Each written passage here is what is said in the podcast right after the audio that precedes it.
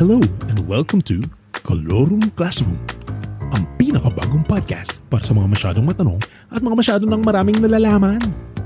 Ang mga tanong, paminsan, mapanghamon. Obligado ka bang mag-reply sa bawat taong bumati sa iyo ng happy birthday sa Facebook? Sa akin yung pinaka-weird yung haba-haba birdie, yung mga gano'n. Parang, ki- parang kilala ko na. Re-reply mo doon, ano, salamas, mga. Tatapatan mo yung ano. Yung level ng pala kalokohan. May showbiz at chuchuchu. Kanino ka na starstruck? Ako, si Bossing talaga. Promise. Iba yung dating ni Bossing pag nakita mo.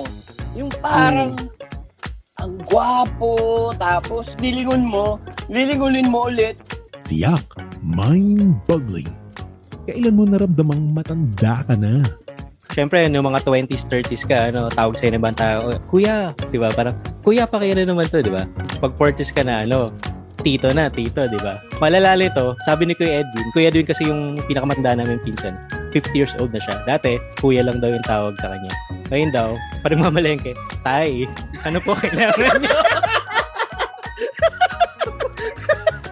At hindi lang pang pamilya, pang sports pa. Excited ka pa bang manood ng PBA? Bakit, bakit may team yung NLEX?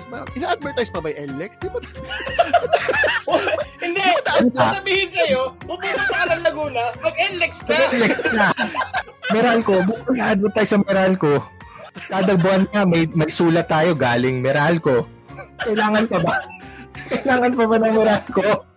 Samahan sina Rian Hernandez at Jerome Chua, parehong guro ng komunikasyon at longtime media practitioners na sagutin ang mga mahiwagang tanong ng ating buhay. Kasama rin ang ating mga resident Miron na sina Nomerson the Enforcer Hernandez, Jimmy the Commissioner Ibarra, at iba pa. Dahil experience pa rin ang the best teacher. Kita-kits sa Colorum Classroom.